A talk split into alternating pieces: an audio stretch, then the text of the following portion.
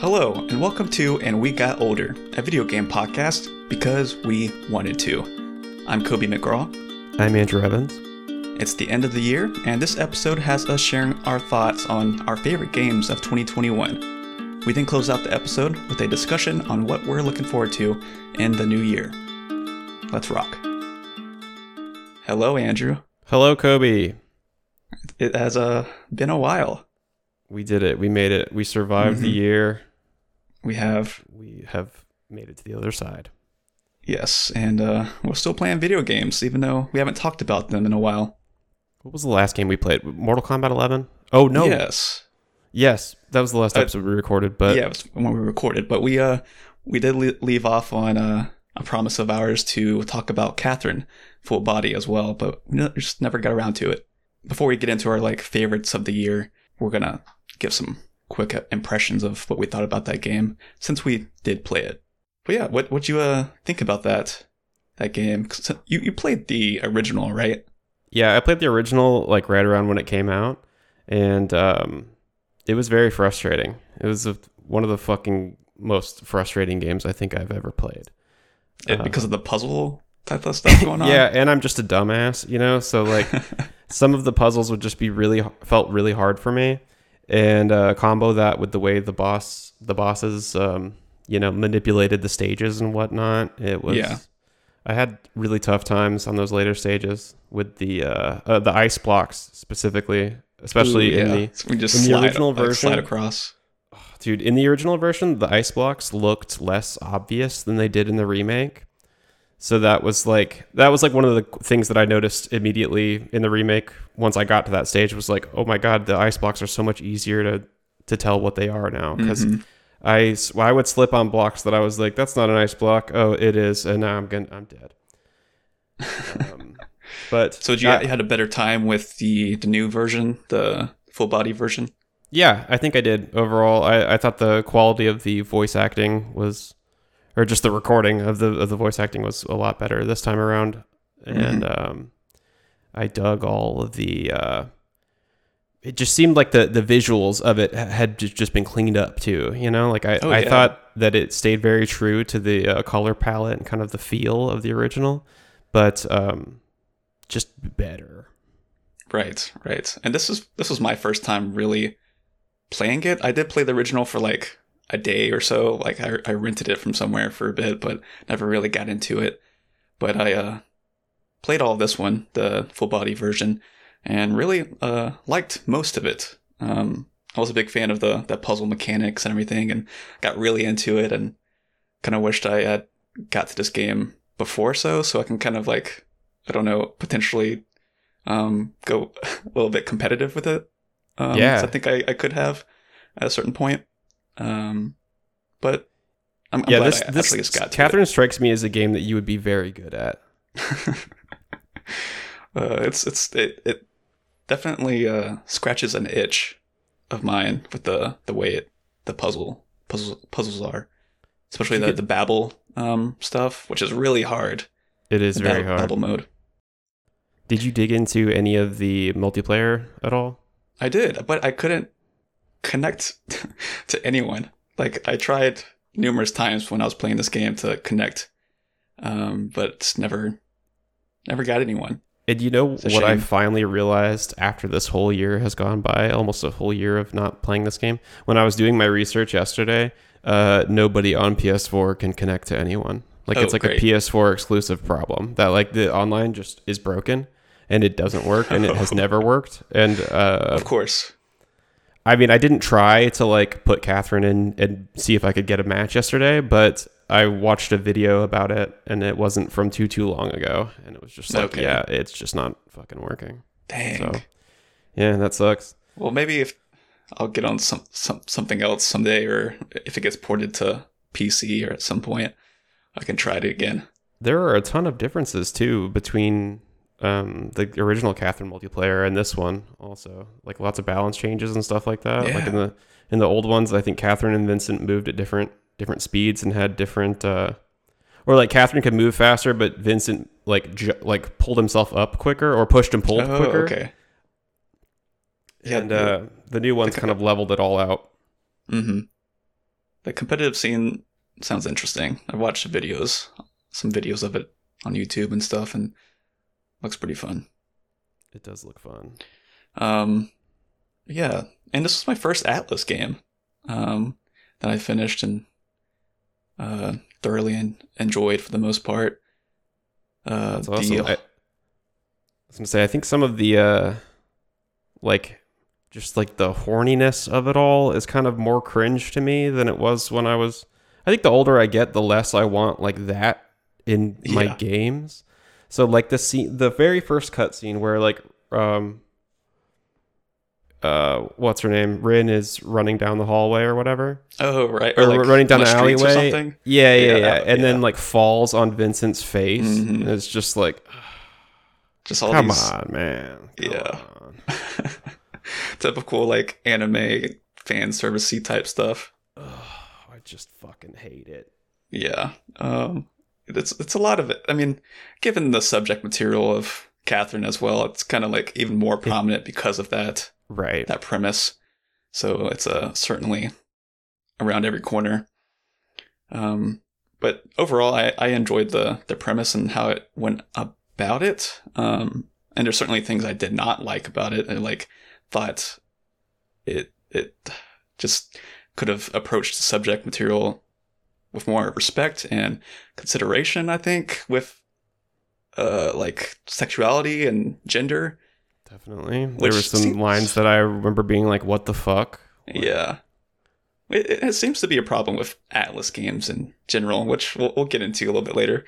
Dude. Um, but it's, it's such a shame that these games from Atlus, which are like really fun to play, and are are just like tainted by those like yeah, just icky fucking kind of misogynistic, transphobic kind of undertones to everything. yeah. And um, from my understanding, the like the original game had some really bad like transphobia in it, and like they really didn't remedy it, like remedy that in this version. Like they even like I'm not sure if that stuff's still in there, but and they, they added another character that kind of just amplified like a lot of that stuff. So hmm it's certainly a weird, um, I don't know, go away, uh, a way to go about things.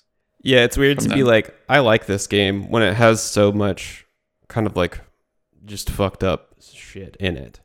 Yeah, but like the game itself lo- really dug it. The music it's awesome.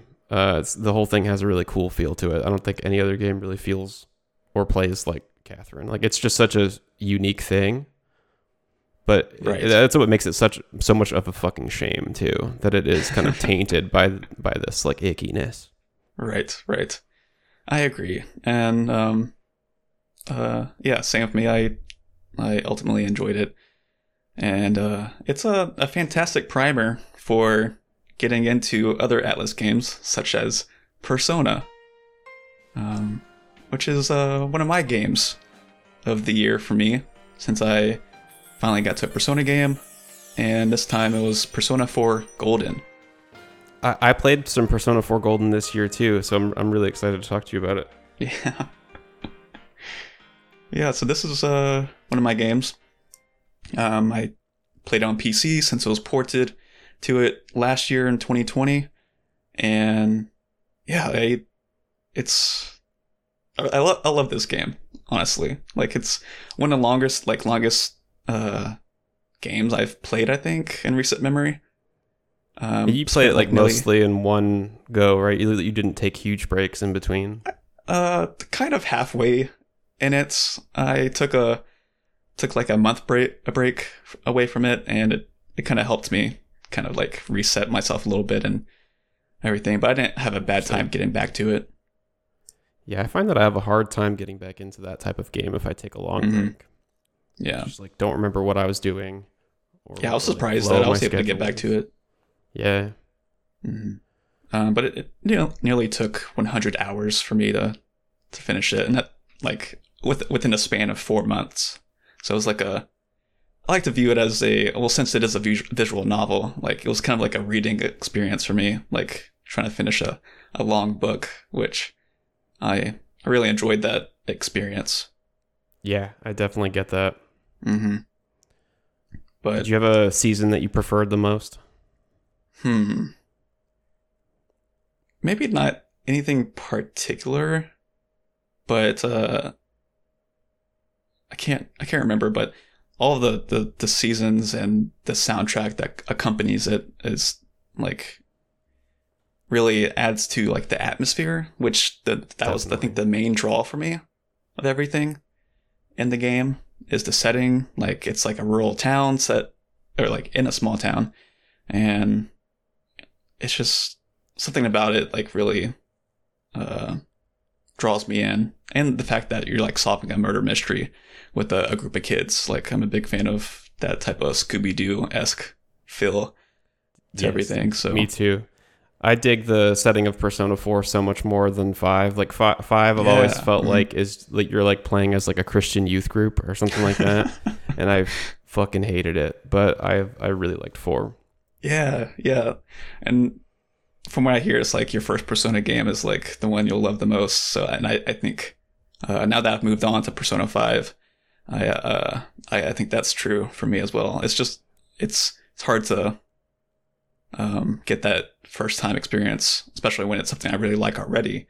Uh, to move on from that, and the uh, the whole like PS2 look and aesthetic really kind of gave me a nostalgic feel, and it made me feel like I was playing a game during the summer again, which uh, yeah. which is really nice. You played you said you played on PC. I did, yes. How were the graphics and stuff like that on PC? Like the, I know that the I I played on the Vita and the Vita version like unpatched, it kind of has like weird like blur to when the characters Hmm. are moving and stuff, and that kind of drove me crazy. yeah, there wasn't really any problems I've found with the graphics or anything, except when I first tried to start it, uh, I had to do some like there's something I had I had to do like on a like add some like line of something.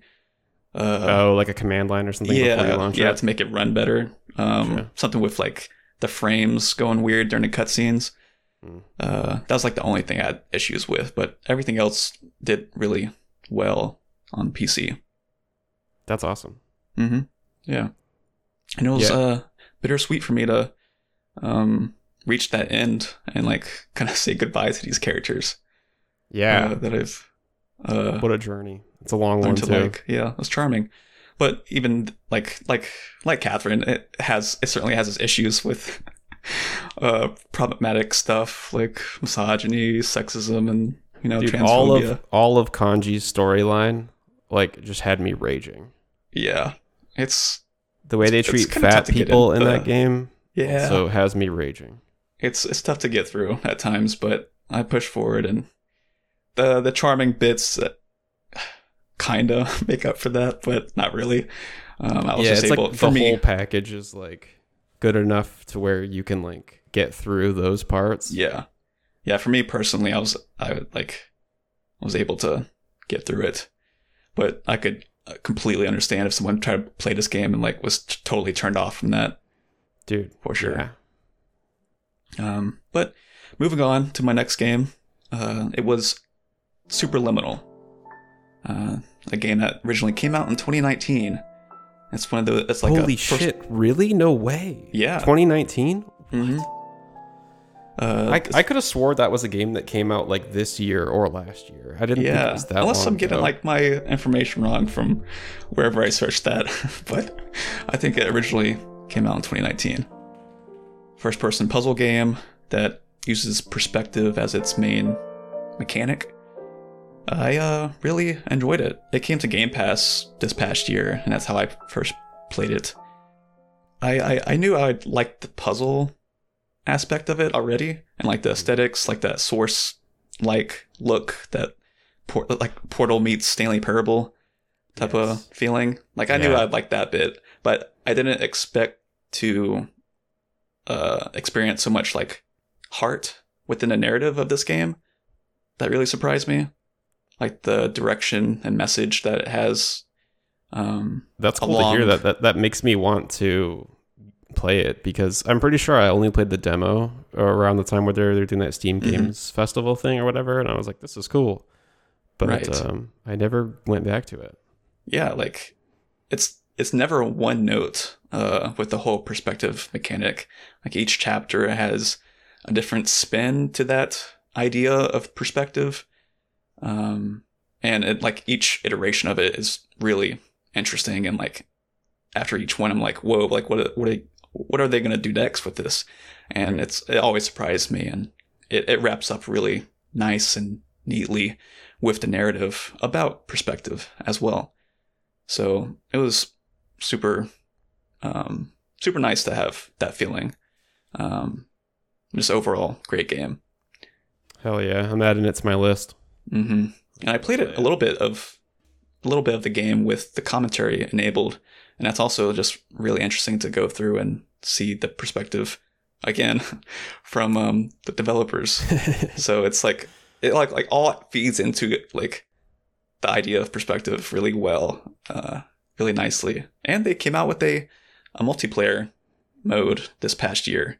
Yeah, which when I Um, saw that, I was like, "What the hell is this game?" Yeah, and I don't know too much about it, but I'm, I'm sure it it- it also feeds into the thematic, like the themes and everything, and they do they do a a nice job with that. So I'm interested to play it once I uh, get a PC version of it, or it gets added to the console versions.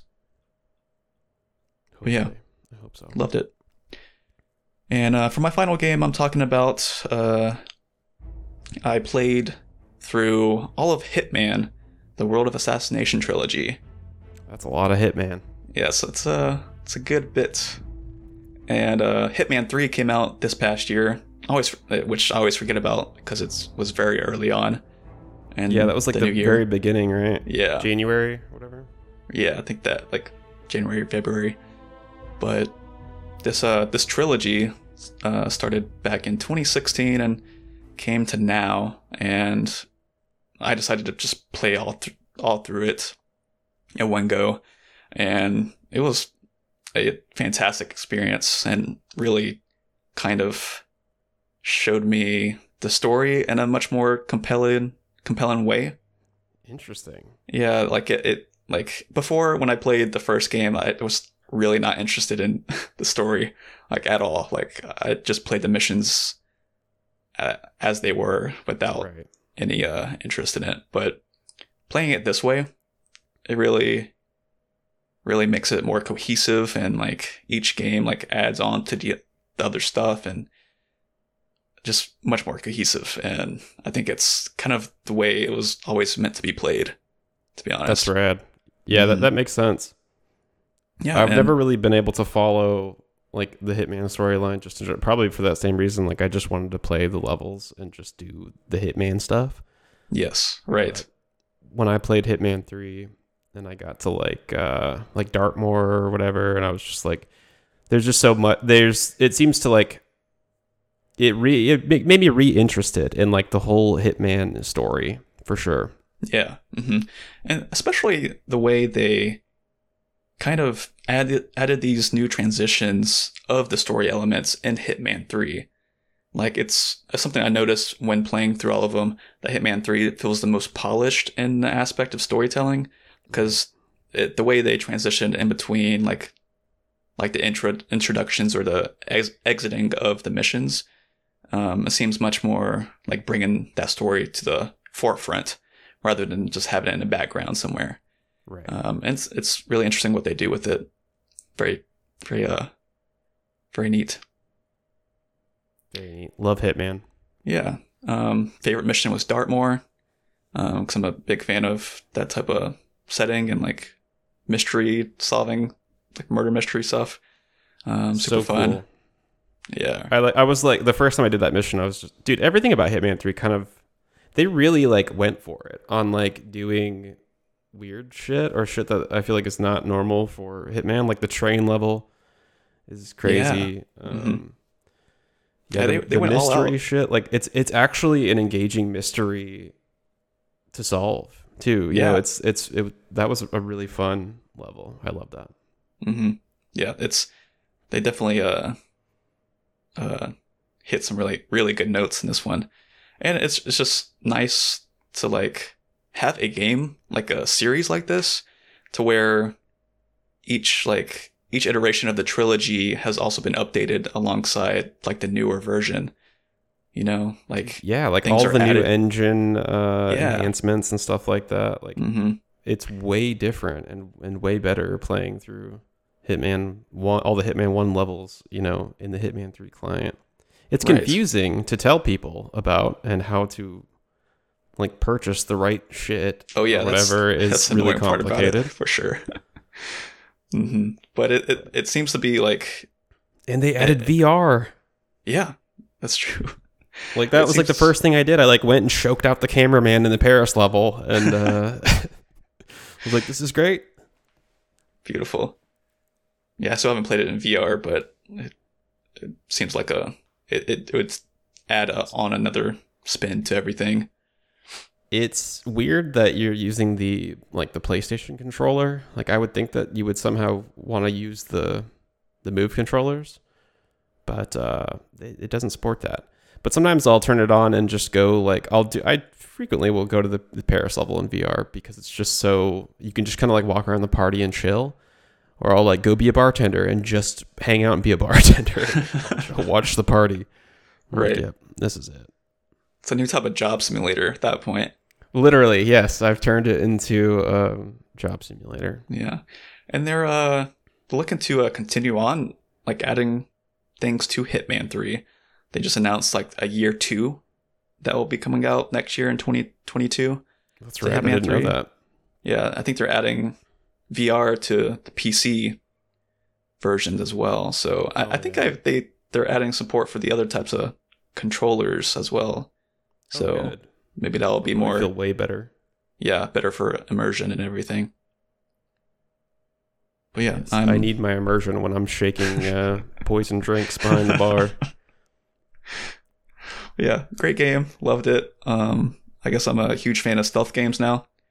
And yeah, dude, it seems like it. yeah, dude. Awesome. uh, uh, side note, I'm also getting into Metal Gear this past year, and uh, it's uh, it's, it's yeah, it's becoming one of my favorite genres for sure. that rules. But yeah, what uh, what have you uh been playing this past year that's really spoken to you and been notable? So I would say, I think back in March, I played Sayonara Wild Hearts. Like I just sat down and played through the whole thing in one sitting. It's uh, it's basically played as like a rhythm game where you are some at sometimes timing your button presses, but mostly you're avoiding obstacles and either skateboarding or motorcycling or driving a car or uh, you're you're moving forward in one way or another. All the while you're collecting hearts and working your way through this beautiful, surreal landscape. The, the colors in this game are fucking incredible. You have to follow your heart to get through the. You have to follow your heart. You're you're collecting little hearts, and um, going through these levels, and it, it's just it is a sick fucking pop album. It's so good. The music is incredible. It's about a girl uh, going through a breakup and kind of what it takes to get your groove back. Yeah, and um, I played it all in one sitting. Finally, uh, the first time I played it, I played it on iOS when it first came out for Apple Arcade or whatever, and I just didn't really like the the touch controls. Oh yeah, and you're Yeah. covering up like all the visuals, which is like the really the like the striking part for me about the yeah, game. yeah, the visuals and the music for sure. Um, and I felt like that was lost a little in the iOS version. I, th- I've loved every Simogo game on iOS, but this was the very first one to be like, I can't play this on a touchscreen. I feel like maybe I could now, just because I've played the game so much. Right. But um, playing it on my TV, like sitting on the couch, no, nothing distracting me all the way through in one sitting, I fucking loved it. It was incredible. Uh, Wild Hearts Never Die. The, the first time I played that level, I just remembered that that sinking feeling you get in your stomach, like where your heart falls into your fucking into Mhm. your stomach, and uh, It there- happened so many times for me throughout this game. when I Yeah, first played it. I still play it actually. Like it still Yeah. pops up for me. me too. Me too. Mm, I cried a couple, a couple of times. Yeah, yes, I love that. Um, so many good levels. I've I've actually just recently been trying to finish YOLO mode. Last night, last night I streamed and I got I, all the way to Sayonara Wild Hearts or to all the way to Wild Hearts Never Die twice and died Mhm. at the very end twice. Yeah, I, I took a took a little gander at your stream, and I was thinking to myself, I'm totally gonna rub this in his face if he doesn't make it. I didn't fucking make it, but it's it. okay. It's, it's- I'm gonna But make it got so today. God damn it! I got so close. Oh, dude. I, I believe I believe you'll get it your your next go around for I sure. think I you just I just overthink it once I get to the end. You know, like the pressure is just so much. It, it- it's it's like fighting Jad in old school RuneScape. You know, it's it's literally like 50 minutes of, of easy like background activity. Like you're not even really thinking about it, and then eight minutes of like adrenaline pumping. Fucking, you got to pay Mhm. attention. One tiny mistake and you're done. I love those experiences in games. Uh, I, I always, most recently, I get, or it was a while ago, but me trying to get like my 10 million point combo on Tony Hawk's Pro Skater. yes. Um, just like constant grind, and like when you're like finally like reaching that that uh that peak, you're like super Oh, like God. into it, and like hearts pounding and everything. Literally, Uh. dude, my heart was fucking pounding. Like my, my Apple Watch was like, "You need to go to the hospital. Do we need to call someone for you?"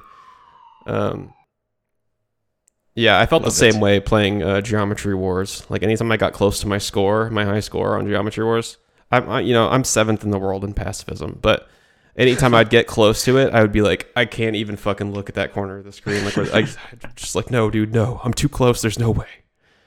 God. And um but yeah, loved Sayonara Wild Hearts. So happy that I finally actually gave it a full play and I've been playing it like I've played it a bunch of times this year and I'm going to play it again today. I love it. Love that game. Love it. Reverie was one of my favorite levels. I feel like that one's underrated. Uh, that's the one where you're like going through in first person, like, uh, and there's like Tetris blocks coming at you and shit. Okay, yeah. And I just loved like the definition for reverie being a state of being pleasantly lost in one's thoughts, a daydream, because I've always felt like Tetris was the perfect game for that. And like my forever game, you know, if I were to only have one to play, I would love to have something that to, it literally takes all all of my anxiety away. Just you can just focus Oh, on one thing. Yeah. Speaking of, I've, I've played a lot of Tetris Effect this past year, um, and that that's definitely helped. Like you said, with like some sort of like anxiety you're having, and just like completely like wipes it away, and like exactly. really puts you in a nice feeling Yeah, you're like in like a zen state. state of mind. For sure. Yeah. Um, let's see what else. What else did I play this year? I played a lot of Tower Unite by PixelTail Games. This is a it's kind of like VR chat but less cringe. I think is a good way to describe it. Actually, it might be just as cringe as VR chat now, but um, at the time, it, when it, whenever I discovered it, it was certainly less cringe. But um, no, I, I love Tower Unite. It's it, it has been such a good game for escaping like the realities of COVID and not being able to like hang out with my friends or honestly just feeling like agoraphobia to some extent from all of this. This has been a really tough year. But Oh, yeah. um, Tower Unite's just kind of a place where you can, uh, you know, you, you pick a little avatar. It's got Steam Workshop support, so you can be like a fucking, you can be the car from Initial D if you want to be. You can be a can of beans. Ooh. be, uh, sometimes I'd like to be the uh, buff Winnie the Pooh sometimes. That's got like, that's a pretty cool one. And there's uh there's like a little plaza where you can just hang out and talk to people. Um, they have typing derby. I'm the number one typing derby player in the world, by the way, undefeated. I've literally never lost a single game of typing derby. So fucking come at me, bitch. Congratulations. Somebody the other day was like, not the other day, this was like a couple weeks ago, but was like standing near me at typing derby and was like, "Nah, you're gonna be, you're so slow. I'm gonna beat your ass." and I was like, "Sit down, just sit, just sit the fuck down and let's play." and he finally sat down, and I fucking smoked his ass. And he was like, "Oh my god, you're the first person to ever beat me. You're really fast." I was like, "That's right, bitch. That's what my name." But like under my name, it says rank one typing derby playa. Oh Nobody will ever beat me at typing derby. Come see me at the keys. Yeah, this game seems very much your game for sure. Like Dude, it rules. whole everything about it. It's got a very nightclub. You can uh, queue up music and you just go ham at the nightclub with a bunch of people. I've definitely had a, a lot of nights where I'd just be like high as fuck at the nightclub with Darude Sandstorm playing full blast, like doing a T Oh spin on the fucking table. And um, it's it's great. Uh, hon- honestly, if you're into mini golf, the mini golf in Tower Unite is worth the price of access alone. Like I Man. played, I think I looked at my little collection log or whatever the other day. I've played, I think like 80 hours of just the mini golf by itself. Man, I need to pretty get this game and play mini, mini golf with you. dude you would love it. I'm telling you it's awesome. And there's there's also uh you have uh player housing. So you have like a condo that everyone gets for free. And i fucking went ham on the condo customizing. Like i learned the fucking uh, the whole unreal engine from doing this shit. Like i got so good at the editing. Uh, my house is incredible. I created a lot of really awesome facades um in there. Um what else about Tower Unite I don't know. Tower Unite rules. Everybody should play Tower Unite. Nice. So if, if everyone plays it, it'll hopefully unite the world. Uh, I think I think it would. Yes. My last game for my list is a game that I really didn't expect to click so hard with, but it's Super Auto Pets by Team Wood Games. It is a auto battler, like uh, like a Teamfight Tactics or a um, what the hell are the other ones? Are there other ones? Hearthstone Battlegrounds, I guess, is also one of those. I think I've ever really played an auto battler. Yeah, that's the thing, man. They're uh, they're hard to get into because the burden of knowledge is so high. Especially like the later you get into them, you know, there's so many units and so many um, effects and stuff like that. Like I've also been playing a little bit of Teamfight Tactics. Uh, shouts out to Gabby. I know that would be on their uh, top list. But uh, that game is really fucking hard for me because the speed at which it's played is, you know, there's a timer on each turn. And um, I don't know shit about what any of the units do. So I would just sit there and like try to re- you know try to learn the units and read about what they do and uh, there's like a fucking timer ticking by and you just don't have time to really process all the information. hmm Um, the cool thing about Super Auto Pets is it's asynchronous, so you just it play you play it at your own pace. Like I'll frequently just be, you know, doing something else while I'm also playing Super Auto Pets while I'm watching a video, and uh, you can take all the time that you want in the world on taking your turn. Um, it you only fight somebody when you press the the button to go.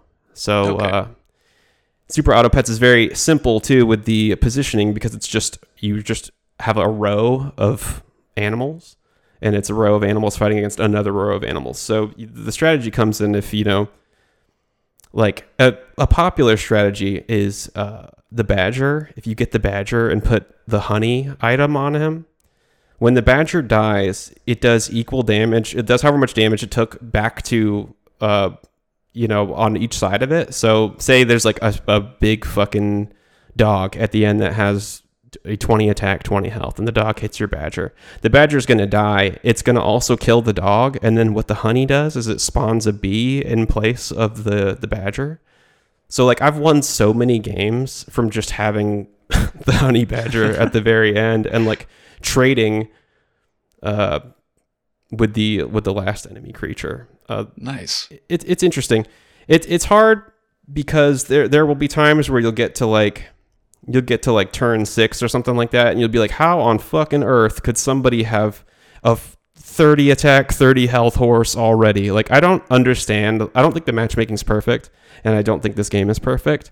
And it's gonna you're gonna be like, this is bullshit so many times, but it doesn't really matter because the pace of it's so quick. It's easy to get in and out of games, and um, I'm having a lot of fun just dipping my toes into this genre that I've always been interested in, but felt overwhelmed by.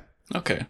Now I feel like I understand how this shit is played, and uh, it's making like Teamfight Tactics a lot more palatable for me, Nice. just because I have like a base understanding of what the fuck is going on. okay, so it's like a nice primer for you to get Yeah. into the other other stuff.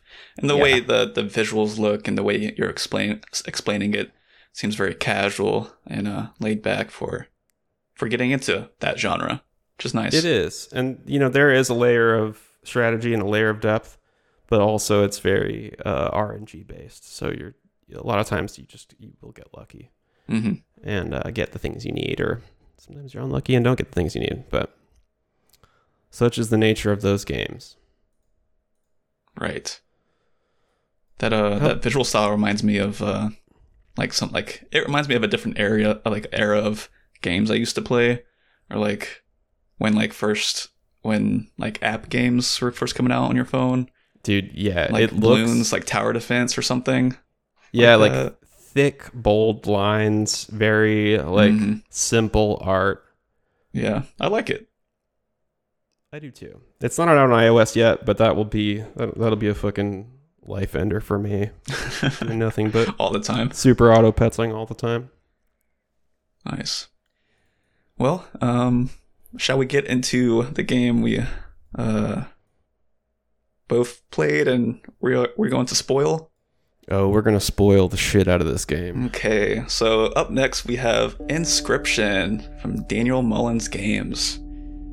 Uh, God, dude, I loved Inscription. Like th- this whole year as a year in video games for me, uh, like I almost started to think I just didn't like games that much anymore because I've mostly just been playing the same shit that I always have been playing. You know, Right. And, um, haven't really, I haven't played pretty much anything on my consoles this year besides when Hitman came out at the very beginning. Okay. and I mean Sayonara Wild Hearts, but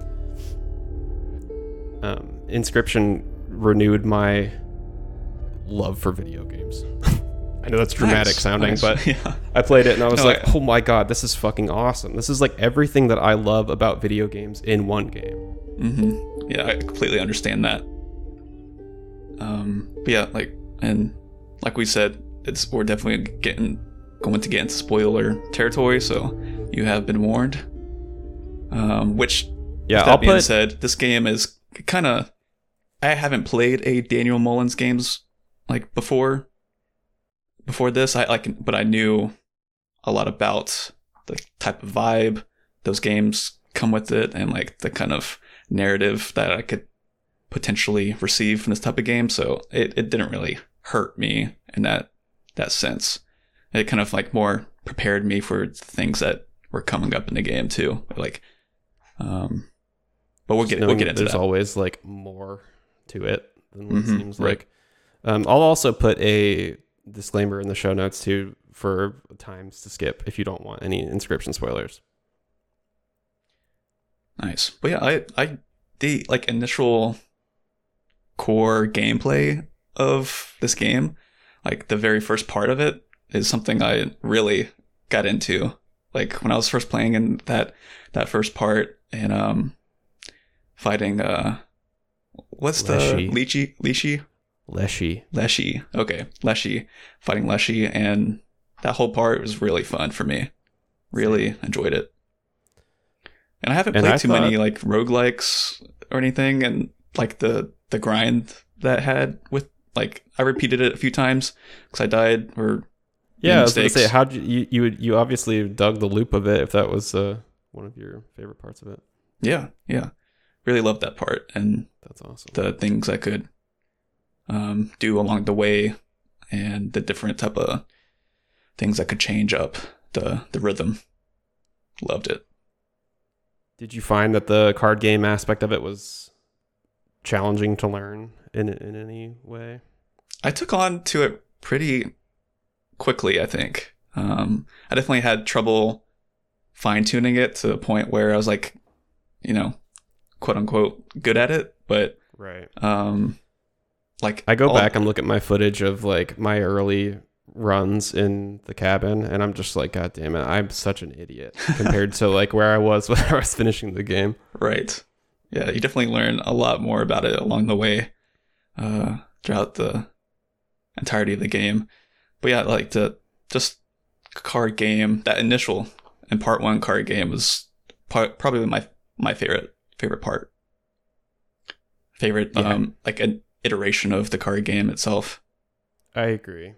I think it starts very, very, very strong.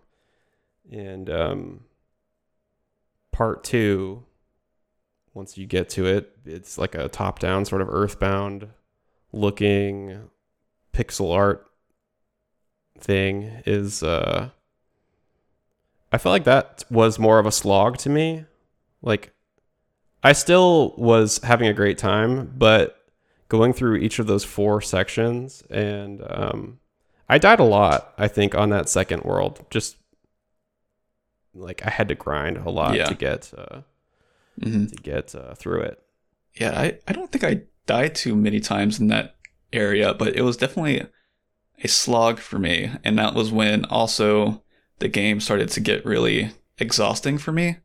I agree. Um, not not just in terms of like the gameplay change up and everything and like visuals and stuff like that. It's just the framework where the game goes in after part one when things change and gets meta is like well, I started to lose interest pretty fast. Um, but the good thing about that is like the gameplay was still enjoyable for me to push on too, even though I didn't really enjoy the direction the narrative was going in Right. for me personally. Um, because it's and even like in like the part three, like you're doing like almost the same thing again too. So it's just like I don't know. I just wish it was kind of When I got to part three, I think that was the hard swing for me back in like the okay, I'm back in this. Yeah. I'm very interested Mhm. again. Um, I wanted to see more about P03 and right. just there's so much hidden shit in that game that I had no idea about until like I I missed a lot of the secret bosses and uh, Oh, okay. all of that. I'm not sure what I missed and what exactly I did get to at the end, but Did you find um, Hitler's corpse in the second chapter? oh no, I did not. I don't think I Hitler's corpse is in there somewhere. Crazy. He's got the Carnoffel cards over the deck in his pocket. Interesting. But yeah, um this the whole just the whole uh narrative behind this game is it's not my favorite um when I think about this game cuz I'm just like kind of turned off by meta narratives in general these days. It kind of can go pretty like it, they all seem to go in the same direction and this really interests me Mhm. especially like in the whole like found footage stuff i wasn't a fan of either Hmm. um because it there's something about that when you go into meta narrative for me is it loses that initial magic Yeah, that the like you realize has. that it's very manufactured. yeah hmm like that first part of the game is it, like it's filled with so much like you're set in this world of just like mys- mystery and you're just you're learning this world and then you're kind of brought back out into the like real world once that that found footage stuff comes into play and it kind of like i don't know i, I wish it just held on to that magic a little bit longer for me or if Right. um, do the meta narrative in a different way and just have like the diary notes, like the dev the dev notes, like that just be it.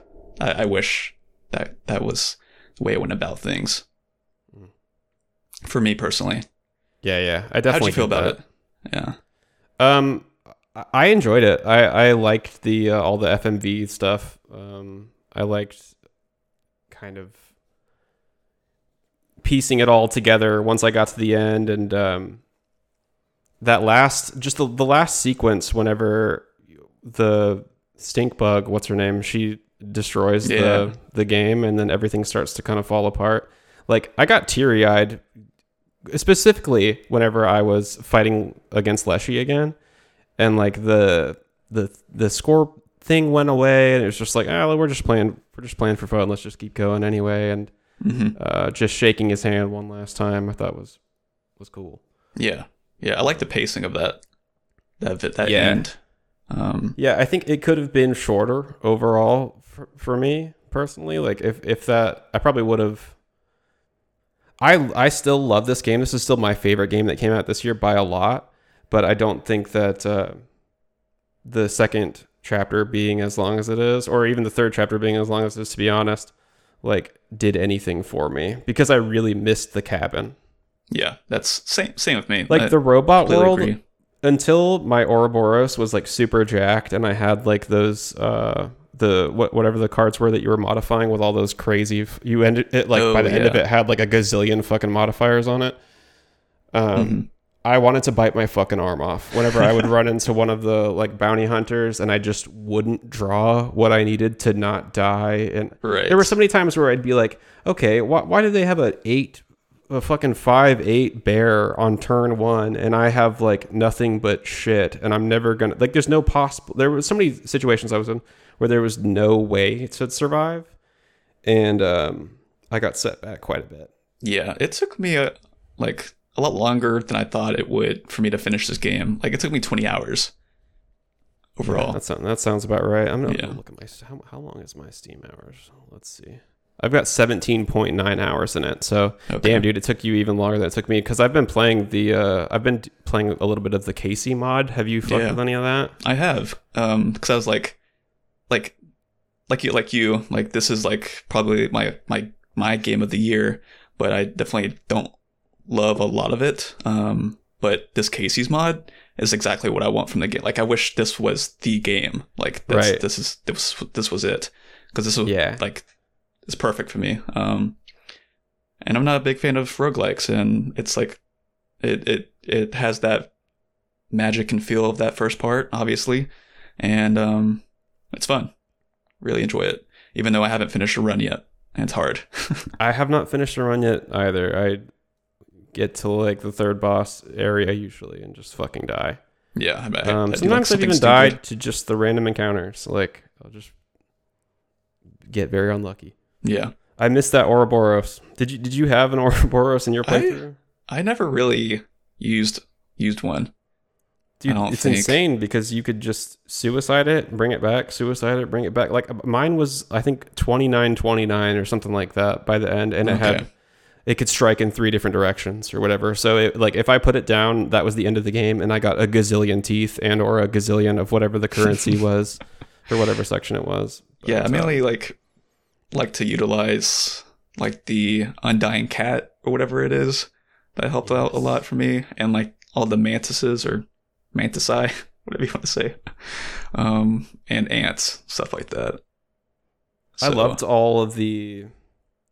I, I think part part of why like the the sec the second chapter, you know, was not as fun to me was I dug the like the room style like exploring the little cabin and like fucking with all the stuff and opening the safe and all this. I was so interested in knowing what was going on with all these cards and why they were speaking to me Yeah. and the flashing from the other side of the door and I mean it's all just Yeah, like It's it's, so that cool. mystery behind it that really like draws you in and like you want to know more um within that like very minimal space. It's not like really large where like oh I'm kind of lost or anything, but like you it's insight, you know. Dude, there's a lot of degree. uh, stuff that's like the, the the like hidden logs and stuff like that that are that you can access by going into the console in the middle of loading from Yeah. if you if you load up chapter 2 or whatever control C like you get access to the like you could try to delete the old data and it like says it first of all it types prints you shouldn't d- d- delete that or whatever and then it changes it the shouldn't to you cannot delete that which is interesting i thought that was cool Hmm. Um, there's lots of cipher stuff to figure out with the that kind of ties back into the arg and whatnot and i, f- I figured Right. I found out that one of them was through one of Daniel Mullins's like uh, old failed Kickstarters, and you have to like download the demo for that game and then like Oh, play wow. part of it and all this stuff. Like this, this it's cool to see how long ago the seeds were planted for this, and that like makes me respect. It's like he's a fucking genius of a. I think this is like a master class in game design, and um, mm-hmm. I don't know. I, lo- I loved it. Nice. Yeah. I yeah really enjoyed playing this game a lot. I'm- missing five achievements. I don't. I don't know what I'm missing though. Yeah, I think I am too. It's probably the same. Oh, one of them is I have to steal a creature back from the angler. Okay, I, I- I how have I not? Oh, with the hook? Is that use with the hook or something? yeah. Yeah. I don't Um, know how I haven't done that yet. Uh, the music. I love the music in this game. Yes. So good, Really, really good. dude. when I um, got to the trapper, that's the the scraping and the the, the feel of it. Oh, Yeah, it helps with that atmosphere and mood. And I like it. I think I experienced again the most within that that cabin, that first part of the game, because it has all those those um those type of characters that pop up from Leshy. Yeah. Even just the little like uh like the little strings and stuff like that while you're walking around the cabin was fucking awesome. Right. Boy. Um Do you have any other thoughts on Inscription? I'm trying to look through my notes. This um yeah, I don't want to like keep on hating on the the narrative at all, but I was just like no, really I I, th- I think it's totally valid. it's a really um it just like it just touches on things that um I've been thinking about a lot during like playing and like experiencing these types of narratives um that utilizes like the whole meta stuff and like found footage and like makes me think of um House of Leaves as well, the book House of Yeah. Leaves in regards to like comparing the two, like how both for me have this like really core, like nice um story to it that I find really engaging. But then like the other stuff kind of like So that, like- convoluted. yeah, it like pulls you away from the thing you're interested in. Yeah. Like the Navidson house, like files or whatever it's called, and House of Leaves. That's like the equivalent of part one for me. Of, Definitely. Anytime I go from that back to like Johnny talking about feeling weird at the tattoo shop, I'm just Mhm. like, no, dude, take me back to Right? oh, Like, what's going just- on with Navidson. I didn't. Yeah, it, I wish it was just that Navidson stuff in that that book, but yeah, um, I just think I just I think these days I'm much more interested in more simple approaches to that type of stuff. hmm Um, and I don't like usually don't like things like pull me out of something like that, like the whole whole meta stuff and everything, including sometimes the stuff that like accessing your computer files and stuff like that. It can kind of be fun, but it can kind of also be like, okay, I, I've I get it, type of thing. Yeah. Yeah. My I mean my Um, fav- my favorite was dropping the Ago podcast in there and having having it play it back to me. I was like, "Oh my god, what the fuck is happening?" nice. Uh that was cool. Nice. Uh, yeah, I I don't think it did it necessarily in this game, but um, so I'm not gonna pick on it here. But um, if I like I play if I if I play another game that kicks me out of it and I have to like restart it and like do some weird stuff, I don't know. I'll probably just be done with that game. I'm like Yeah, I tired think- of that type of thing so much. I first experienced that in I'm Scared, and I loved the way that I'm Scared did it. hmm But most of the time that games do it, it's not that cool. Yeah. Um, did that that game, uh, Ib? Did that do it? Does Ib kick you to the desktop? I, I don't think so. because I feel like that was like might have been the first time I experienced that. Like I played it over at your place, but I could be wrong. Does it? It might. It, it literally has been. I think the when we played it together was the last time I played that game. Okay, it could have been I'm scared because I think we played it in the same session. Same session. Probably. Yeah. Like here are these games. Mm-hmm. Let's play them. But yeah, I, I don't get me wrong. I do love this game. Um, just uh, there's something some things I did not That- like about it. That's like just a testament to how fucking great this game is. That there's like a whole chunk of it that I didn't really like that much, and it's still one of my favorite games I've ever played, probably, and definitely my favorite game I played this year. Yeah, completely agree. Uh, also, I know that this game ties a lot into the Hex and Pony Island, the other two Daniel Mullins games. Like GameFuna is like the corporation that's featured in all three of these. And uh, I just recently started playing the Hex. I haven't finished it, but I just it was it was shocking when I launched that game and heard the sounds and stuff and was like, "Oh god, this is this is Inscription." Like there's so much here that is in Inscription. And um it's neat. and I, I, I, I keep I up, appreciate the overall like being able to maintain this like universe almost. right. I keep on uh popping up in your games too, right? As ghosts. You do. This has been the year of. Uh, I don't think we've played a game together at all this year, but you Mhm. have been a ghost in fucking everything. I played Oxenfree. You were there. I was like, what? That's Kopi in the mirror. Uh, Forza Horizon Five. There you are, Ghost. You're always like in second or first place most of the match, which I think is funny. um, I'm haunting you. yeah, Inscription. You were the first card to slam down onto the onto the battlefield. Nice. Love it. Well, uh, yep, those are our main games of the year, I think, right? Yeah. Yeah. Um, how about we go into our break and soundtrack pick, and we'll be back with uh, some more honorable mission- men- mentions and uh, some games we're looking forward to in the new year. That sounds good to me. Okay. So we have The Trapper and the Trader by Jonah Senzel for the game Inscription. I'll be right back.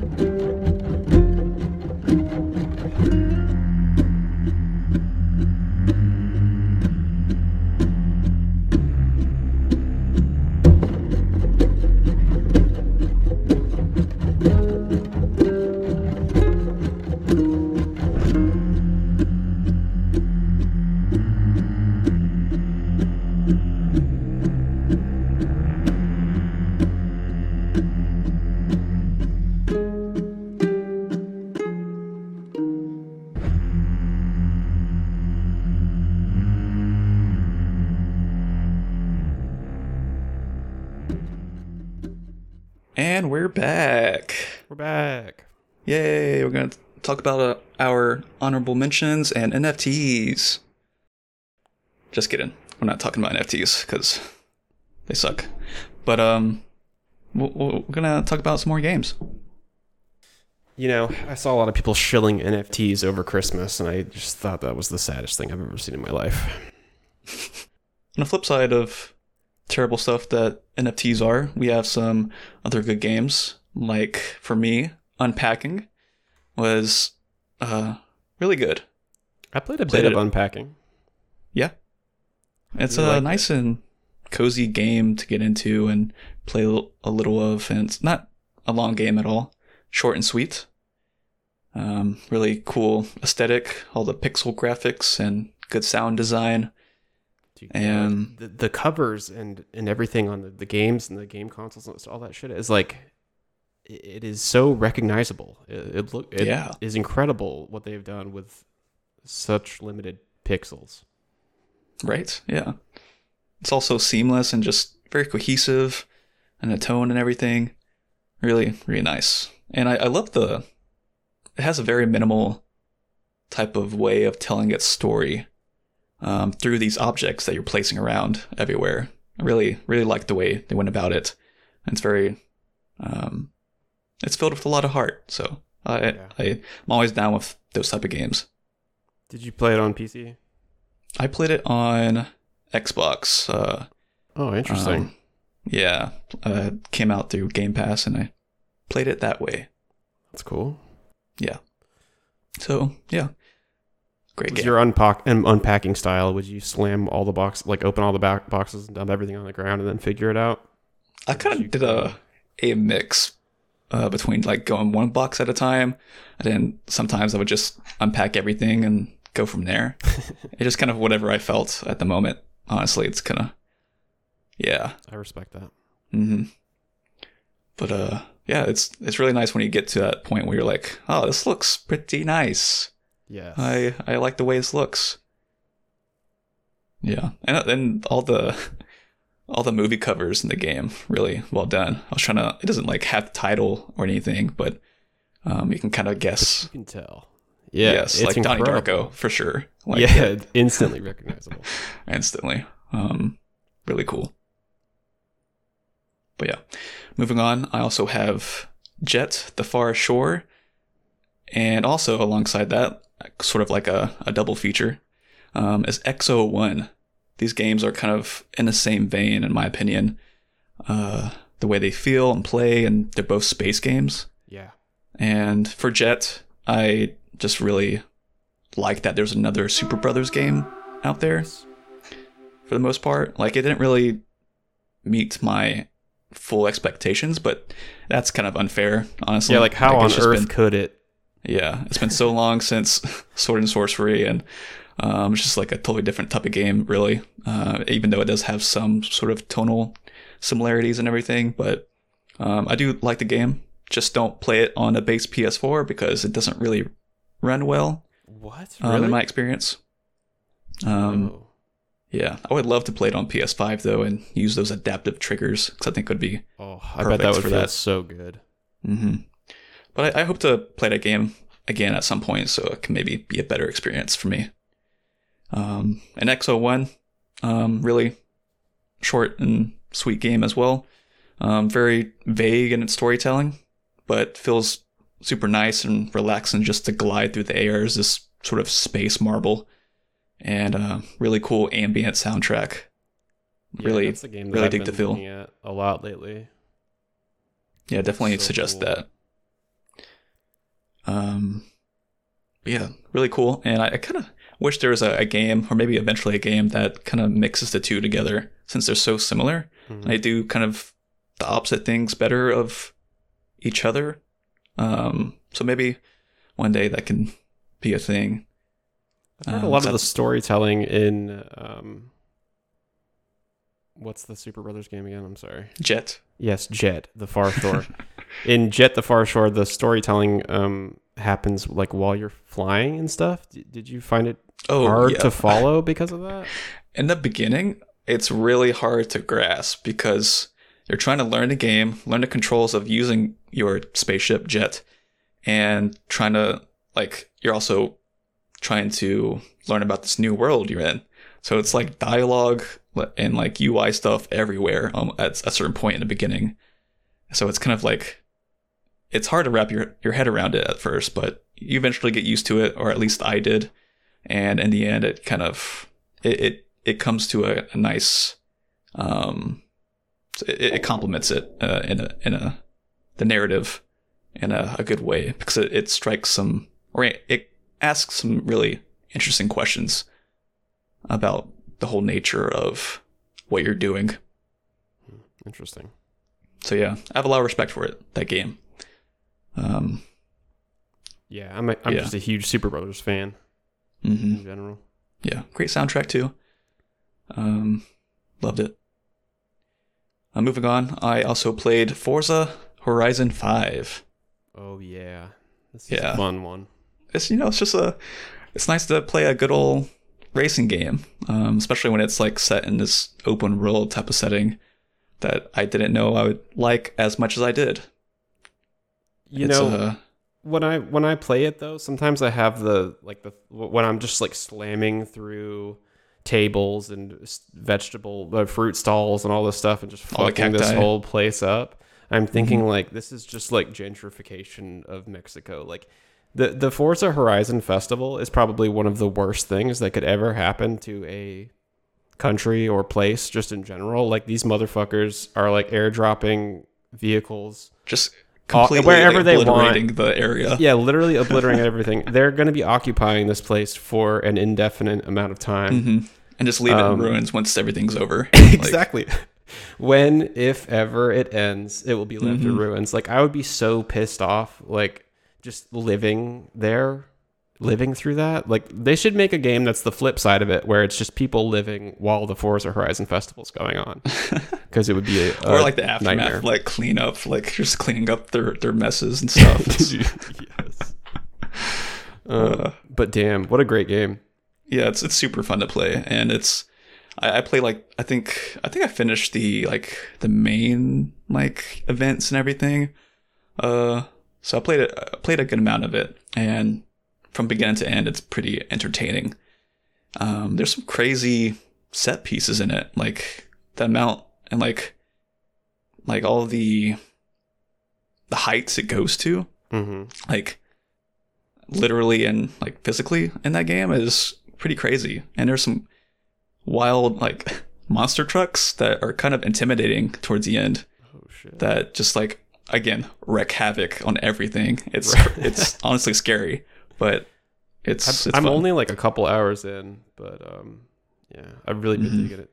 yeah. That's a great like intro mission too when you're like getting all like getting used to all the seasons and like the cars and like that huge plane like you're like racing the plane. Dude, Like the plane that- thing, that I'm not gonna lie, I fucking like sighed out loud. Like I was just like, seriously, we're doing this again? We're racing the plane again? And the plane's like, oh, you just beat me just by the Mhm. nar- ho- nar- hose, nar- my god, hair of your fucking chin. uh, I, I enjoyed it. Good, uh, especially if you have Game Pass, just hop into it for a little bit. God, Game Pass. This has been the year of Game Pass. Like for sure. the value is Mhm. just insane. for sure. And like the amount of people who played Forza Horizon Five, it's pretty pretty wild. Um, and how and how could I forget? Um, the also it's just it's nice to cover all of my cars and anime girls, so I've been doing that as well. Yes. It's nice to nice to do that. I think the And I first have a really one that I really souped like- up, fast Mystery Incorporated from Scooby Doo. Oh band. shit, that's awesome. yeah, I can do donuts real fast. in That I I, I want to see. I have. we gotta play. it. um, I don't think I've ever played multiplayer in a Forza Horizon game. It's just always been kind of like the the ghosts and shit. I've never. I don't think I've ever played that game with another person.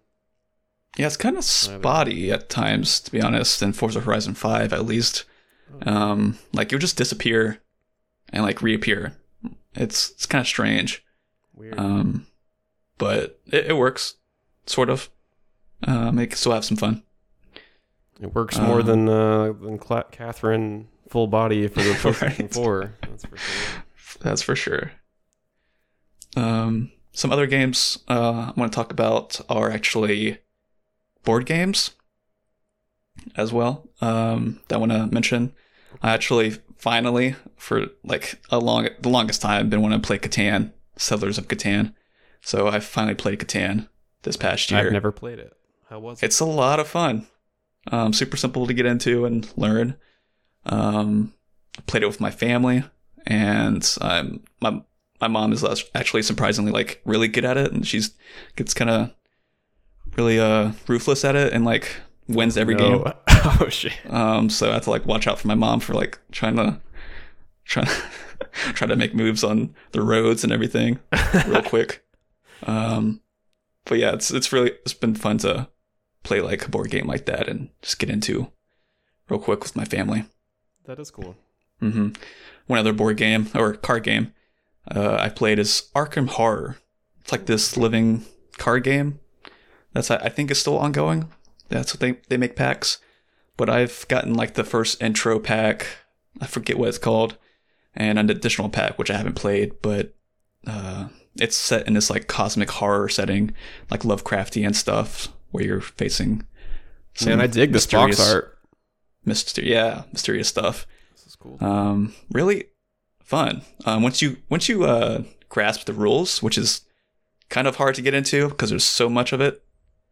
Um, it's it's super fun to get into and role play with the characters you uh you pick. If you have like a a willing like group of people to play with as well, that's like ideal. Um, Other people that also want to role play. yes, yes, Yeah. and not like you know play it monotone or anything, but of it. who really Yeah, get into it. exactly. Yeah. Um, it can be real fun to play in that setting. And it's also a pretty hard game to play. I died a couple times, I think, and had to restart. But yeah, those were like my main games I've uh I played. What about you? Um, I played a lot of old school RuneScape this year. I got my quest cape finally. I did Theater of Blood. I've done I've done a lot of uh, Nice. a lot of RuneScape stuff, a lot of RuneScape accomplishments. I haven't really been, like I said, I think this was the year that I just was almost like I don't even want to play. Like I've had no interest in playing most of the new games, and um, found a lot of comfort in in older ones. Nice. Um, I played Aria of Sorrow, Castlevania Aria of Sorrow for. Um, I know that came out in the GBA collection, but I played it on the Vita, and uh, man, I fucking love that game. That's one of my favorite Castlevania games of all time. The GBA I s- Castlevania games are so good. What a great collection of games. I need to play a Castlevania game. I have still not played one. Uh, honestly, man, if, if you g- start with that GBA collection, like you can't really do wrong by Yeah. that. Like they're all so good, very fun. Just enough like RPG elements and kind of uh, freedom of player expression in those games. It's it's good. Um, I played a lot of Fortnite this year. This was a, a, a year of a lot of Fortnite for me. I, I finished the the, game we battle pass together for a little fucking bit. once. Oh, we did, didn't we? Yes, that's right. Holy shit, I forgot about that. Yeah. Um, I feel like I've gotten pretty decent. I mean, I'm I'm not like you see people that are like Fortnite players. You know what I mean? These motherfuckers like are like the new age of building in the in this game has is just ridiculous. The way people like wall up, edit a hole in the wall, Mhm. shoot, close the hole in the wall, like. It's all about like box control and like boxing people in and shit. Like it's just So wild. are you, are you building now? Like I, you didn't Oh, really yeah. build that much, did you? Oh no, no, not well. I tried to build back in the day, but the most I could do Okay. is like a one by one, and like I think that's like the most that a lot of people were doing before they added the uh, the creative mode where you can just spam practice building, and sometimes I'll go in and just practice building and just go crazy, and um, okay. I've gotten pretty decent at it. So I don't feel too overwhelmed when I see somebody like shoot up to the fucking sky. You know, the second I shoot at them, I'm like, okay, I can probably take this guy if I Yeah, right. Right. But um, they've also made it to where, and I think this is to the detriment of the game for a lot of people who are into the building aspect of it. But SMGs kind of just mow through walls, and you can kind of just spray people down if you're playing, especially if you're playing in squads or threes or whatever. Like if you're just if somebody's trying to build and hold where they're building at, you can easily just spray them down which I like because I'm not trying to be this like cracked out builder. But I get that like that's frustrating for people who are very very good at the building. right. Um, Fortnite continues to be a incredible free to play game. I think. It's crazy how like continuously it's been growing. Yeah, Like, just just the, yeah, the sheer amount of like how how much it's it's grown since the beginning of yeah. that game. It's I crazy to think I about. I saw a, a Batman doing uh, Gangnam Style or whatever the other night, and I was just like, "This is fucked up. Like this, all of this is fucked up. It shouldn't be, but it is." And, Yeah. um, It's the direction we're heading in, and it's uh it's the metaverse. yeah, it's Everything will be one thing. Everything metaverse and everything NFTs. There's a lot of fun. Uh, God damn it, dude. No, okay. It, any anything getting NFTs added to it, like they should just they got to go to jail immediately. Yes. Uh, I know a Ghost Recon game has added NFT games or NFTs this year, and um, what's funny is I've heard like this theory that like they are adding it to a game that nobody fucking cares about and making it like intentionally bad so that like they can be like, look, it didn't work, and they don't ever have to do anything like that again. But Oh my god. I mean, that would be sick if that was the play. Like they're literally sabotaging this this thing just because it's like they don't want to have to fucking put this in. Like imagine Rainbow Six Siege having fucking NFTs in it. Who likes NFTs? Why? Why do you like I don't I don't I just they're just bad. Period.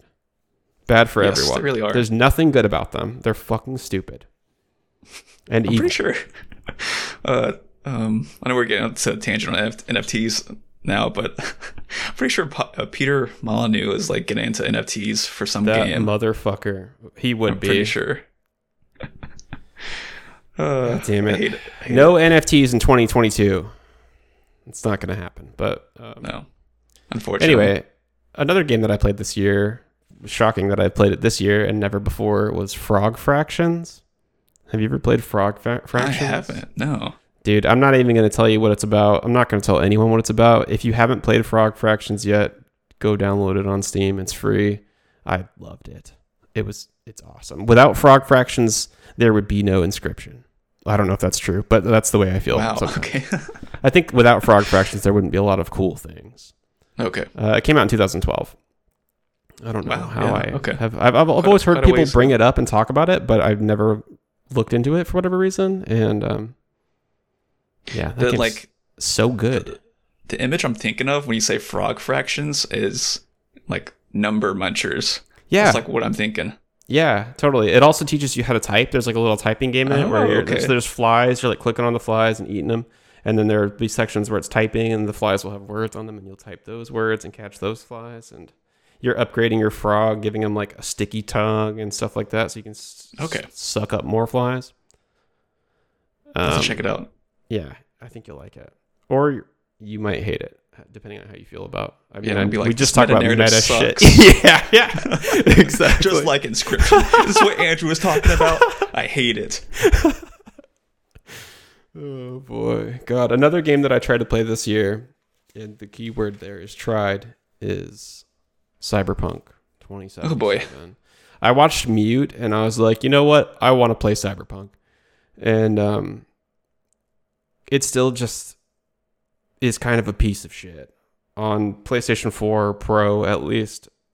Uh, there were I had so many issues with audio overlapping, like people talking over each other and then audio just getting cut out completely. Uh, there's still fucking visual pop in literally everywhere. The writing I find insufferable. Uh, specifically, a lot of the little phrases they use, like they say biz instead of business and deets instead of details. Be like, give me the biz. And it'll be like really uh, serious fucking moments where they say these things. Like, key character dies and he's like, I need the deets. What happened? And I'm just like, dude, I fucking hate you and I hate everyone in this game. Like, none of these people should ever have any sort of happiness. Uh, the Oh, music in the future also fucking sucks too, Kobe, in case you're wondering. Every fucking Oh, radio no. station is dog shit. Except for the jazz station. That one's okay. It reminded me of GTA 4, kind of. But, um, yeah, it's just kind of a you know that that game could be so awesome if if it had like any soul in it. Like all the npcs are still just nothing ass husks. I'll follow them around for like 30 minutes just to see what they're going to do and where they go. And they just either go around in circles or end, end up like disappearing or it, no one has Like anything interesting to say. Yeah just like real life exactly. You walk into the grocery store everybody is you look one way and then look back and then look back again and they're all gone or different uh, also, I experienced a part in there where my arms disappeared completely. Like my arms at one point during a cutscene stuck out into the side, like straight out into the right, both of them, and then they never ever reset for the rest of the game. Like I, I'm like ten or twelve hours, whatever it is, in, and I'm still just like every cutscene that I go through when I have to pick something up or set something down or whatever, it's just invisible, floating, and then if you look over, you can see both my arms sticking out to the fucking side. I, I think I'm just stuck this way forever. I don't think I'll ever get to have control of my arms again. When I lay on the bed, I lay down and it looks like I'm. I mean, it, it, the, the way you lay down on the bed is already dumb in the first place. But then I have my arms like sticking up into the sides too, and it's just like, what the fuck is happening here? God, I hate, I really hate to hear it. I, I, for some reason, I still like want to play it. Like I still, there's this idea of that game that I, I, I hope to get at some point in the near future, and and hopefully maybe it'll actually come to that in like 2023 or whatever. I don't know when they update it, but It has moments too where you're like, "This is great." I, I'm a lot of the gunplay feels pretty good. Like the sound effects on the guns are good. Uh, the way people look and the just the grime and grit of the world is cool. But there's just nothing there. Like there's not shit to do really besides like kill and I don't know do the same like Yeah. open world jank ass missions that you've been doing in every other open world game forever. Uh, it makes me sad. I, I want to like it so bad. There's stuff that I do like about it, but god damn it, like the the writing is insufferable. ugh, very Um, unfortunate. What what I think that's it. Well, oh, I also played through uh, Oxenfree this year. I played it all in one sitting. I fucking loved it. At first, I wasn't so sure that I was gonna love it because the first bits of that game where you're at the at the little like beach party and all that, the campfire, the fire and all that, everyone was like talking over each other, And uh, I thought it was going to drive me insane. I was like, if everyone's talking like this the whole game, I'm not going to be able to handle it. Because it'd be like, you know, I would start saying something and then somebody would be saying something over me while someone else is explaining something. And the way that a lot of the decisions were made on like what you said back to somebody, I felt like it didn't Mhm. give me enough time to choose most of the time because the other Yeah. person wouldn't even be fucking done talking yet before like the the dialogue bubble would disappear. So the first like chunk of that game, I was like, you know what? I'm not gonna say anything to anyone for this whole fucking game. I'm not eh, like if the option is there for me to not say anything, that's what I'm gonna do. And I did that for like the first two hours or so, and then I was like, okay, all right. The, the, just all like the completely silent. completely silent. Yeah, I literally would not respond or say anything to anyone. And then finally, I was like, kind of really getting into the story and stuff, and I was like, okay, I gotta, I gotta start putting my own flavor into this. okay. Uh, I Yeah, I love replay it. walking around with that little, um, with the with the radio or whatever, tuning to all the different frequencies and finding the little weird messages and all that shit. It was a really fun time. Yeah. Soundtrack love the incredible. atmosphere. Shouts out Yeah. to Scientific. Mm-hmm. Scientific really, really uh, killing it on these these uh these soundtracks. So good. Um, yeah, and I'm excited for the the sequel Me to too. Oxenfree. Me too. Yeah. Man, I'm kind of excited for the sequel to Alan Wake, but I, I need to finish Alan Wake first before I Ooh, yeah, you do. do that again. I, um, I need to finish uh Quantum Break. Um, the other remedy. Remedy. game. Um, I so never can, even like- played it. Yeah, it's on Game Pass, I think. Still, Oh, really? yeah. Um, at least on console. Um, but yeah, need to finish out my my Re- remedy games so it can be in that. I can know all about the extended remedy universe or whatever. You know, Yes. be caught up. Um, but yeah, speaking of all these upcoming games, I'll uh, that's what most likely I'll probably be doing in 2022 is uh filling out my or playing my backlog. Same. Um, but I am interested in the stuff that's coming coming out. Um, Are you interested in Elden Ring? yes, but not that interested. I think. Right. Um, because I just I think it's because I haven't finished a From game yet. Like I still have so many other other of those games to finish. Right. Um, I want to get to those before then, but it would be kind of nice to actually play this um, game when it comes out, so I can like you know be within that sphere it's like- when it comes out. Right. Yeah. I feel like those games are right when they come out is the best time to play them because everyone's kind of suffering together. Right, and it looks good. I mean, it looks looks Looks pretty. fun to learn to play and die numerous amounts of times. Yeah. I hope hmm something about it though. It's been like the least interesting of all of those games to me. Like watching the when I watch like the little, you know, whenever they've done their beta week, the demo weekends or whatever the fuck. I've just been like, there's no, there's not really. It doesn't seem like there's flavor text on any of the items, and I don't really know what's going on. Like, what is the deal here? I feel like a lot of the environmental storytelling and stuff like that. is Some of my favorite shit about Yeah. from games, and uh, I don't get really much of a vibe from this game when I watch the uh, the trailers and stuff for it. Right. Yeah. Hopefully that's not the case, and just like trying to Keep it a secret or stuff, something. yeah. yeah. hopefully, but we shall see on that. Um, Yep. I'm looking forward to this game called Somerville. Somerville. Yeah, I don't I've know a whole lot about it, but I've I remember watching a trailer for it like years ago. Um, but they recently just made another trailer um, this past Video Game Awards, I think, and it's from some ex-founders, developers of Playdead, so like Limbo and Inside, and it still has this sort of um, minimal, abstract, or like very stylized uh, visual aesthetic that those games are known for as well. So looks cool. Like it seems like my my kind of game and some cool camera work and a very narrative setting. Yeah, I'm So looking at forward to that. screenshots right now. It looks Beautiful. Looks really cool. hmm Yeah, looking forward to that. Um, what else have you got? Or do you have anything else? Yeah, I have a God of War Ragnarok. I think that's coming out. Maybe oh, I have a feeling for some reason a lot of these games we're gonna mention are gonna get pushed back to uh, another year or so. But uh, God of War Ragnarok, I enjoyed the, the previous one, so this looks cool. I'm excited for like what they do with the characters and everything, and makes me want to go back to the previous one and replay it a bit. Um, I probably will not play it on release because I do not have a PS5 though. So, uh, but either way, I'm kind of stoked to see more of it. Yeah. Yeah, I never finished the uh the last God of War. I Yeah, it's, uh, I don't know if I ever will, to be honest. it has a fun combat system and everything, and for some reason, I, I get these feelings of want wanting to replay it. Um, like it wasn't at the time, it wasn't like something outstanding for me, hmm but it was feels like it'll be fun to get back into. Yeah. Also, I have on my list is the Callisto Protocol.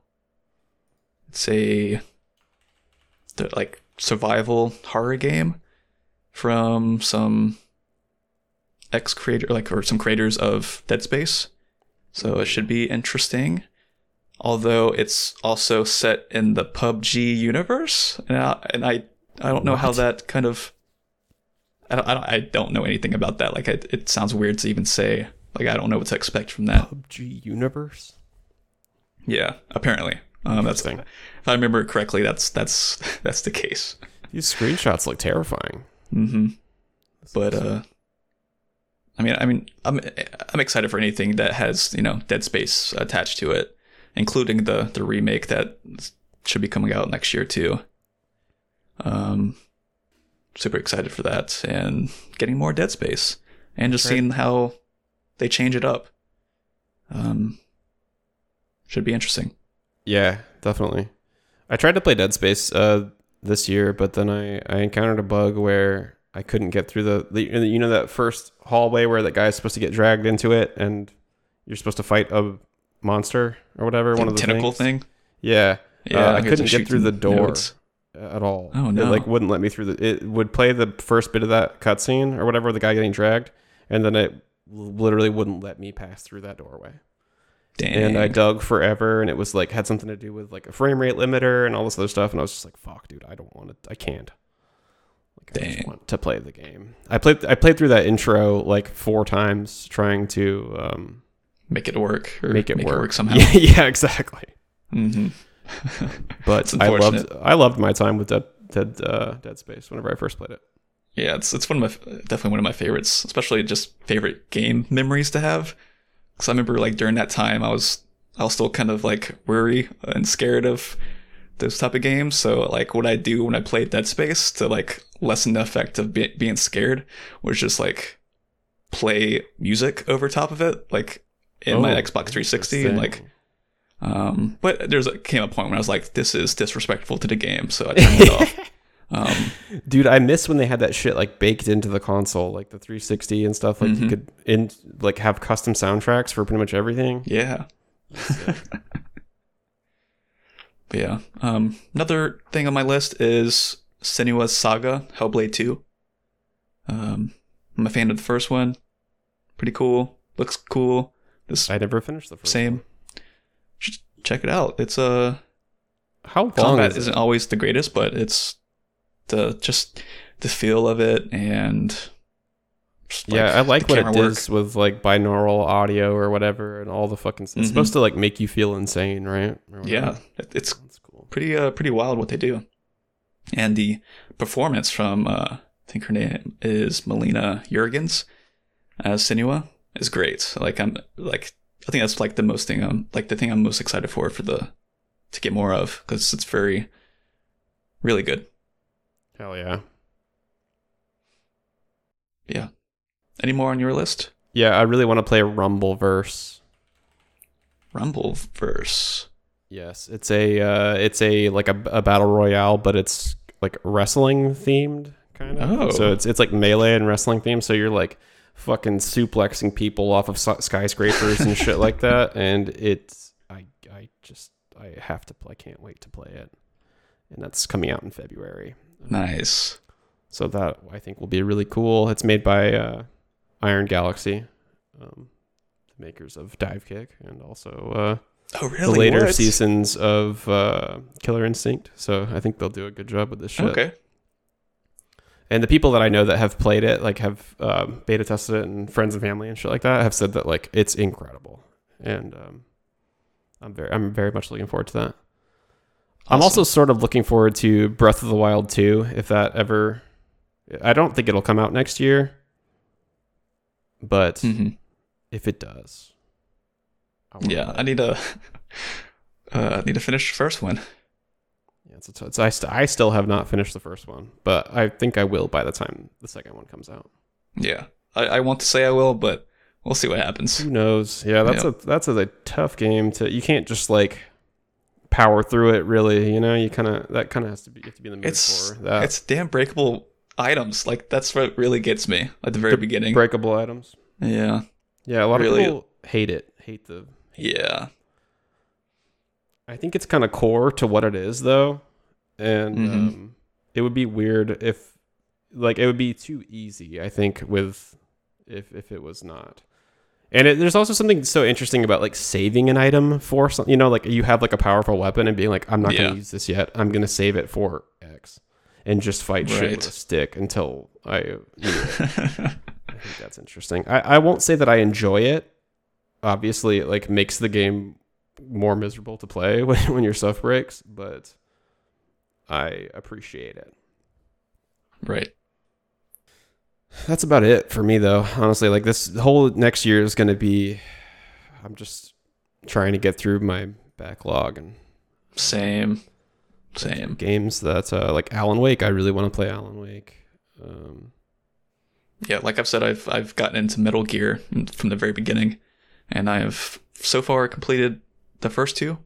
That was on um, MSX two, um, and I'll be getting into the 3D uh, Metal Gears, so Metal Gear, Gear Solid, in a new year at some point, and trying to get get through those games and see. Dude, you are a See how they stealth are. gamer now. I am. Made the full transition. That's awesome. That's cool. I really would like to play Death Stranding this this year. Uh, I, hmm I think I try to play Death Stranding once a year, and and once a year I always get to like the part where it's like after the wind farm, and I'm just like, all right, I'm done with this. but I know that the director's cut shit added a lot of like quality of life stuff and and cool stuff, so that might be my avenue back in. Yeah, I've really wanted to get back to playing that game, but I want to also play like the director's cut version and play with those uh, additions and everything. And it makes it seems like it'll be just much more fun to play as well. Right. Um, cool things have been added to it. I know a lot of people like hated that hated Death Stranding have really come around on it since the director's cut has come out, mm-hmm. which is cool. Yeah, it's Because I think Such a great. fascinating it's a great game. game. It's so fascinating. hmm Like I, I really like of recent memory. That's like the like within the past like five years. That's the game that I think about the most. I think that just pops up in my head and I like during whatever and like think about the feelings I get from that game or like certain moments, you know. Yeah. And it, it just like translates really well into real world stuff, Like, like especially like the pandemic stuff and everything. dude, and- like how did Kojima know that like all of this like it's exactly the same? Like we're basically Mhm. living in fucking Death Stranding. Right. And just the idea of the whole concept of like trekking through till the like to the end to like accomplish your goal is like um something I've been working on a lot lately and everything and that game certainly I I would credit that game for helping me also kind of internalize that aspect aspect of living really. Yeah, definitely. But yeah. Love that. So yeah, I think that's our uh that's our episode, right? That's that's it. That, yeah, that's well. Uh, you know what? I also I also picked up Mass Effect Legendary Edition for ten dollars. Whenever Amazon like mispriced it for a second, and uh, I've got I've got that ready to rip. I'm gonna. I, I loved. I really loved Mass Effect One, and I'm curious to see how it holds up, especially with.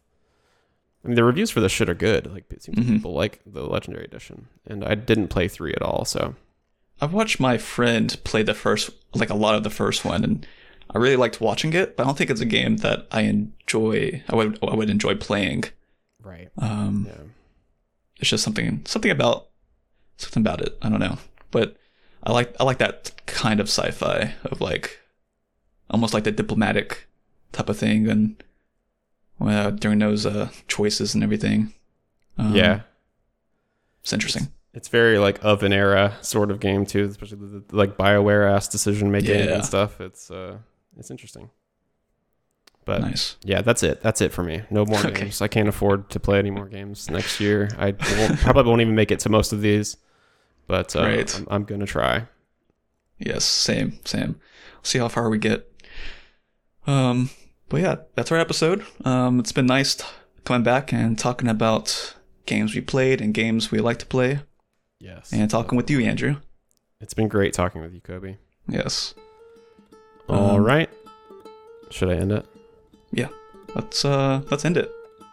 Thank you for listening to this episode of And We Got Older. If you'd like to send us any questions or game recommendations, you can reach us at awgopodcast at gmail.com. That's A W G O podcast at gmail.com. Or follow us on Instagram at awgopodcast. You can reach us there as well. Our intro and outro music is And We Got Older by Jim Guthrie. I'm Andrew Evans. I'm Kobe McGraw. Until next time.